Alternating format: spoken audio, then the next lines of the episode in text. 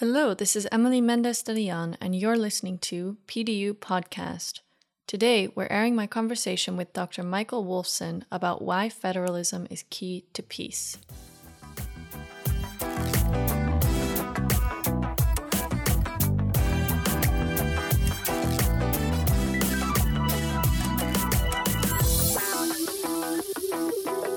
Hello, everybody. Welcome to PDU Podcast. Today I'm going to air this interview as a raw interview, so you'll just hear my original voice and questions on the recording. Let's get to it, and I hope you enjoy. I'm Michael Wolffsohn, born in Israel in 1947, since 1954 in uh, Germany, then West Germany, i.e., West Berlin uh, being born in uh, Tel Aviv, Israel, and I have served for three years in the Israeli army between 1967 and 1970. I'm an historian uh, who uh, taught uh, for about 30 years at the University of the German Armed Forces in Munich. And for our readers who are, or our listeners who are not familiar with your work, uh, could you say a little bit about your major lines of of research? My major fields of research are to begin with um, Israel and the Middle East, uh, Jewish history, universal Jewish history, uh, all periods, um, modern uh, German and European history in the 20th century. Originally, what I wanted to talk to you here was about your most recent book, um, For World Peace. Yeah. Uh, towards world peace. Towards world peace. Yeah yeah, I should say my German's not fantastic, um, but I did my best to uh, to to find out what was what was in it. Um, and my understanding is that uh, basically in this book you bring in examples from all over the world to argue that federalist structures rather than nation states are the only way for different ethnic and religious groups to live together in yes, peace. This is in a nutshell the main thesis, and uh, another one uh, which uh, is of course connected to the main one is that we observe the um, dismantlement, the permanent dismantlement of existing states. And there are two reasons for that, uh, or two main pushes, so to speak. The first one following uh, World War One, and uh, the second one as um, a result of uh, decolonization following uh, the Second World War. And um, these uh, these pushes, so to speak, um, uh, wanted to realize um, self-determination, which, as such, is a noble goal to be achieved, sure. But um, what uh, happened is uh, that First of all, after the First World War, um, multinational states uh, had been uh, dismantled. Uh, the Ottoman Empire, the um, uh, Austrian-Hungarian Empire, and uh, then, of course, uh, the Tsarist Russia dismantled itself and then was reconstructed, so to speak, under Soviet dictatorship, Soviet communist dictatorship. And then the decolonization, uh, in fact, um, it, um, created um, created artificial states, and all these states created in the 20th century uh, were led by the fictional idea, fictional rather than uh, matter of fact, fictional idea that uh, was an identity between uh, the uh, demographic structure of the given state and its um, political boundaries, i.e., political geography would be identical to uh, political demography. And that is fiction rather than fact. And therefore, these, most of uh, present uh, day uh, states are artificial ones uh, led by this fiction of the identity of demography and geography. On the other hand, we need states as an administrative unit. and therefore we have to think about um, alternative ways to restabilize existing states. And there I suggest that according to the demographic structure of the given states, there should be a federal structure for those states where we have plural demographies. Just to be clear, you mean inside existing states inside or also regional? States. Inside existing states to begin with, and where we have overlapping demographic structures, one has to find a, a synthesis or rather mixture of um, confederations on the one hand and uh, federal structures on the other one. So between federal states and confederations. But this is just an operational uh, problem. To begin with, you have to realize that uh, uh, demography and geography are not congruent with regard to the present international order. Okay. Um, I, I, want to get into that, but I think that I first need to take one step back. And you uh, also explain in your book, from what I understand, the the you make this argument for why federal structures create uh, internal and external stability. Could you first elaborate that argument a little because, bit more before uh, yeah, we get into because examples? there is an anthropological, um, what I call a historical, a, a, basic historical force, and this basic historical force uh, is uh, the um, search for self-determination, both individually as well as collectively. And if you do not uh, realize self determination for any we group, or for, uh, if you rather, uh, you would rather say a group uh, which uh, defines itself as an entity where people want to um, belong to one another and have developed a we feeling, a group feeling, uh, these we feelings want strive strive for self determination. Uh, you can, uh, and if you have a, uh, a, certain region within a state or between states where you have these demographic we feelings, you have to institutionalize self-determination, and this can only be done by um, establishing federal structures, i.e., um, uh, sta- state for a single we group, let's say uh, the Kurds in Turkey, the Kurds in Syria, the Kurds in Iran, the Kurds in um, what did I forget? Um, Iran, Iraq, uh, Turkey, and Syria. So, and there you have uh, a regional base for these demographic groups. And uh, if uh, these four countries, which I just um, mentioned, want to be uh, restabilized, they have to grant the self determination within a federal structure, within the present state, but in a federal structure to the Kurds. Do you believe that there are, are these intrinsic lines? Um, I mean, many sociologists in particular would argue that identity is quite a fluid thing. And no, this ident- yeah. it's always a uh, um, it's uh, a matter of um, um, subjective feelings. You can, uh, as a sociologist, uh, say for good reasons that uh, any collective identity is a fluid one but uh, compared with a Kurdish and non-Kurdish identity, the Kurdish identity, let's say, of um, Iraqi Kurds is stronger than uh, the um, Kurdish identification and identity with uh, Iraqi Sunnis and Iraqi uh, Shiites. So there is a different we feeling. Every uh, we feeling is fluid historically speaking. But um, other hand, there is a this is a constant given that uh, Kurds feel uh, more Kurdish than uh, Iraqi or say uh, Ira- Iranian or Turkish or Syrian.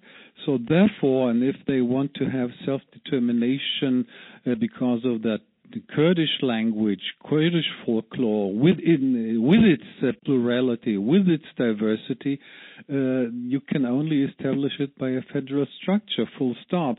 And within that federal structure, within a Kurdish uh, state, to use that example, you have, of course, uh, the plurality, and therefore the sociological criticism, if it would be a criticism, does not um, devaluate uh, my basic thesis that uh, self collective self determination for a given we group can only be materialized by establishing a federal state within a uh, uh, within a, um, uh, a, higher state, so to speak, a federal.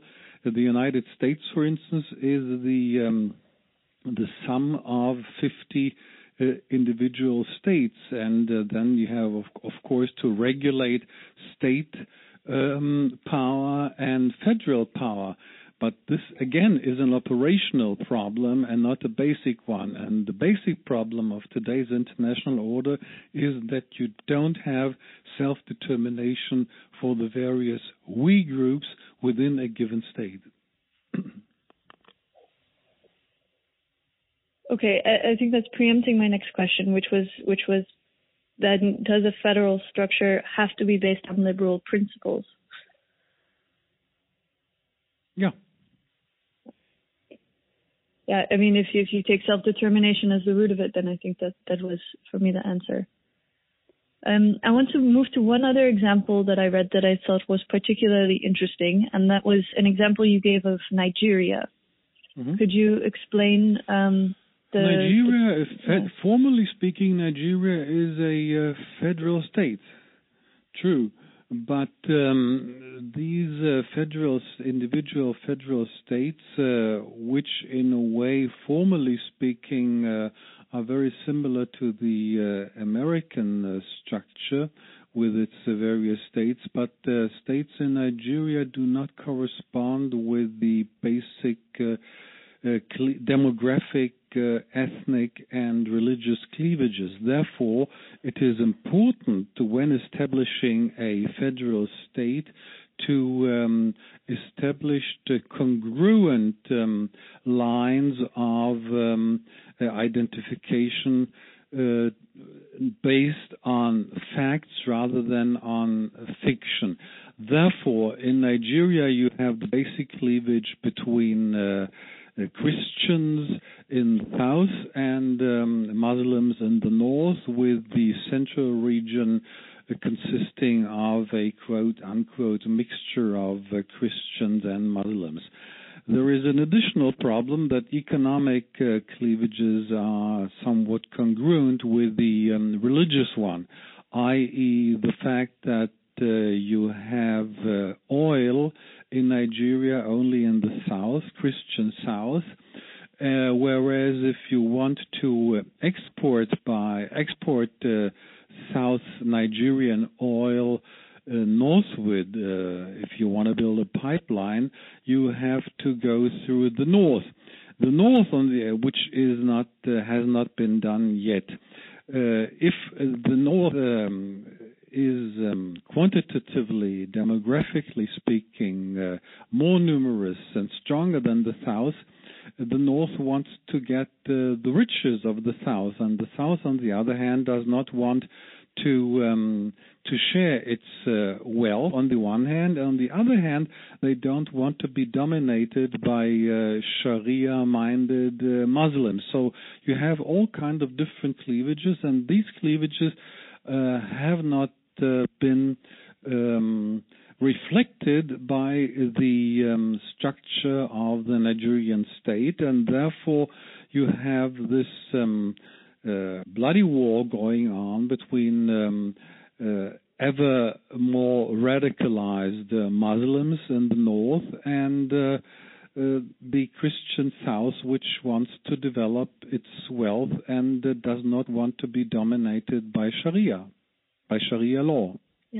Do you see any potential parallels in that with the early United States? And let me explain first. I think um, in the first decades of, of the existence of the United States, uh, besides the, the concurrence that they had to have some kind of federal structure, slavery was still a, a, huge issue that was symbolic of very significant economic and cultural differences between North and South.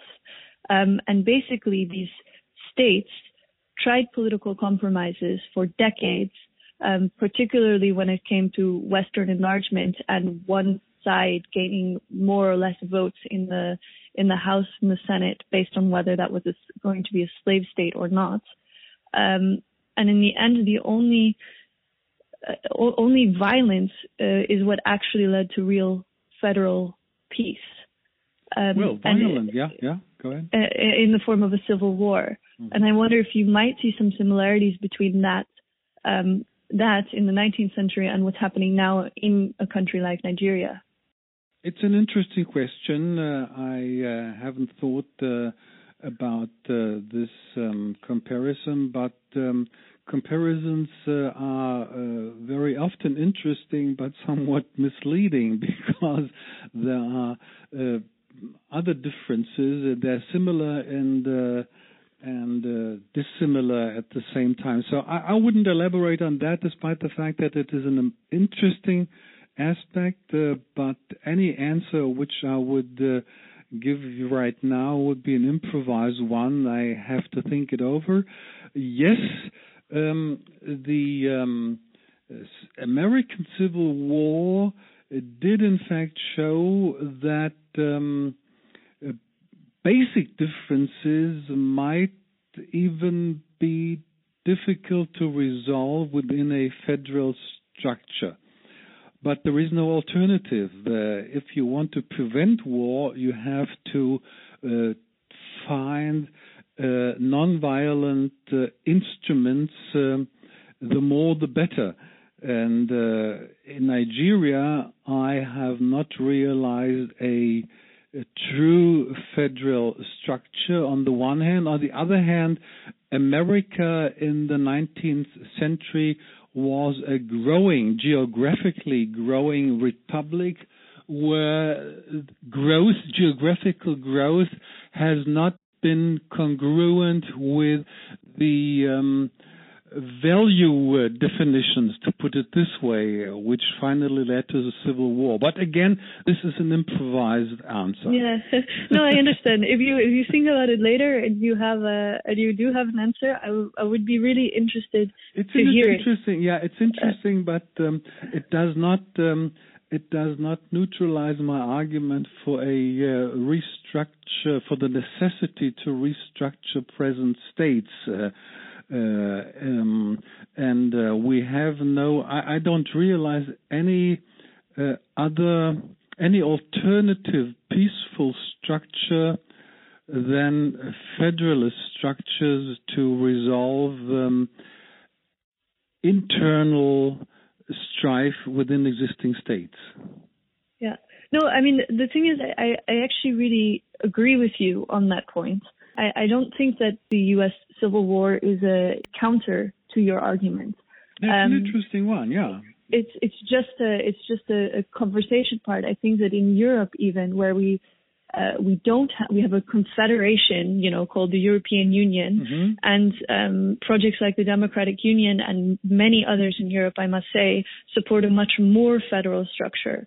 Um, to this uh, entity, supranational. You know, we have a million words for it, and I, I, still see, even in Europe, that same kind of divide: uh, geographic, demographic, economic, cultural, in a sense, correct. between Absolutely north correct. and south. And and I'm wondering then if we take America as as historically, well, no, I don't know if historically, but recent historically, the most successful federation of, of states that have somehow managed to balance um, what uh, uh, state power and federal power and and do that in an institutionalized way. I Correct. can't ignore the fact that they had to go through the fires of hell to get there. You know, they they had Yeah. to compromise for decades, and then it was only with violence that they were uh, successfully able to do it. You know. Yeah, so I, I completely agree with you. On the other hand, um, if you have, um, and you don't uh, have to refer to the uh, empirical uh, development of the United States, but uh, in any given state, take uh, Iraq for instance. Uh, in the north, you have the Kurds, in the center, the, the Sunnites, and in the south, the Shiites. All three groups are united in only one point that they don't want to live in a mutual state and in a single state. And if they have to live uh, for whatever reason in a single state, also for the uh, functional, because of functional necessities, then you cannot, I, I cannot uh, resolve uh, the. Um, uh, the the strife for self-determination on the one hand, and the necessity to have a functionally working state, uh, except for a uh, federal structure, i.e., a, Kurdish state, a Sunnite state, and a Shiite state. And then you have to find the checks and balances within that uh, state uh, framework uh, on the one hand, and on the other hand, the um, particular interests of the three named groups. Yeah. So and Yeah. and America is also um, uh, America was an ideological uh, cleavage, uh, basically ideological, uh, in part, of course, uh, economic, but um, uh, in uh, in uh, let's say Africa or, or Kurds in Asia, uh, uh, Middle East. Um, uh, you have ethnic uh, diversity, and America was never a nation state, so to speak. It was the addition of people who came together because they wanted to be there, and um, they um, were willing to accept uh, diversity from the very beginning, whereas um, the present nation states are built on the fiction that, let's say, um, uh, Iraq is a uh, Sunni country where the Kurdish minority and the Shiite uh, majority had been dominated by the Sunnite uh, minority, for instance, or Yugoslavia, where the Serbs uh, dominated uh, other minorities, and that's why uh, it imploded and then exploded. Yeah. Uh, and in, in Europe, I don't. We have these uh, cleavages. Take Catalonia, take also Scotland. But even with all these cleavages, they won't be um, violent uh, uh, developments. You had violent development in Spain, the Basques, for instance, and uh, this has been neutralized by increased federalist uh, structures within Spain. And I assume that with Catalonia the same will happen, that the Catalonia will get more federal self-determination, Yeah. more regional uh, self-determination. In the long run, that will happen to Corsica in France. Uh, that um, st- uh, may happen in uh, in the United Kingdom with Wales and Scotland, uh, with any uh, whatever it's called, but more regional and, and folkloric. Uh, autonomous self-determination, which has not to be uh, the creation of a new state. On the contrary, within the given state, more self-determination in order to stabilize the existing state, which is functionally necessary. Federal structure I have referred to so far um, refers to um, groups where, which are located in a specific region where you can uh, where you can um, um, establish self-determination on a regional basis. geographical Yeah. basis. Take the banlieues, uh, the the um, uh, Islamic, so to speak, Islamic banlieues in uh, in France. Uh, take uh, Kreuzberg in uh, Berlin, which is heavily um, Turkish. So there we have to develop a different um, kind of federalism, which I call in this book um, personal um, federalism, or rather personal autonomy, where uh, groups uh, living dist- are distributed uh, uh, in different place, ge- places geographically, they have to be organized uh, with regard to their we groups um, uh, organizationally. That is, they uh, might uh, want to have, if they want to have uh, their own schools, their own kindergartens, um, their own cultural activities, etc., etc. But any we feeling that does exist in a given state needs its specific form of self determination. That's my point. And where you don't have the geographical base, you have to organize it differently. Is there anything else that uh, you feel is critical to your argument or your research that you would like to add? Well, um, I have, of course, then uh, shown that uh, we need uh, interstate um, cooperation beyond these um, um, necessities of self-determination for any we groups or rather demographic groups because of um, uh, natural resources such as um, um, gas and um, natural gas and uh, oil. If you want to build pipelines to export or import uh, natural gas and oil, you need interstate cooperation. If you want to have um, um, the guarantee of um, uh, rivers flowing from A to B, from their source to the point where they um, come to the sea, such as um, uh, the Nile River and other rivers uh, worldwide, you need interstate, international cooperation, and therefore um, we have to combine a federalist approach with the uh, functional necessities of, for instance, oil, gas, and water. And this can only be done if you have internal stability. Take uh, the oil pipeline leading from the, the western part of the Caspian Sea uh, through um, uh, Georgia to Turkey ending in southeast Turkey. Southeast Turkey is a Kurdish region. As long as there is a war between uh, the Turkish uh, central government on the one hand and Kurdish Turks on the other hand, you cannot um, export uh, oil and gas peacefully through Turkey. And therefore, it's uh, suicidal also for Turkey to fight Kurds, and the Kurds have to also find uh, a solution with the Turks. So therefore, uh, international cooperation does depend uh, also on um, internal stability, and internal stability cannot be reached without federal structures. And from the the, the person, the individual, all the way up to international cooperation. Correct. Yeah. Correct. You've been listening to PDU Podcast. For more information, visit our webpage, democraticunion.eu. Thanks for listening.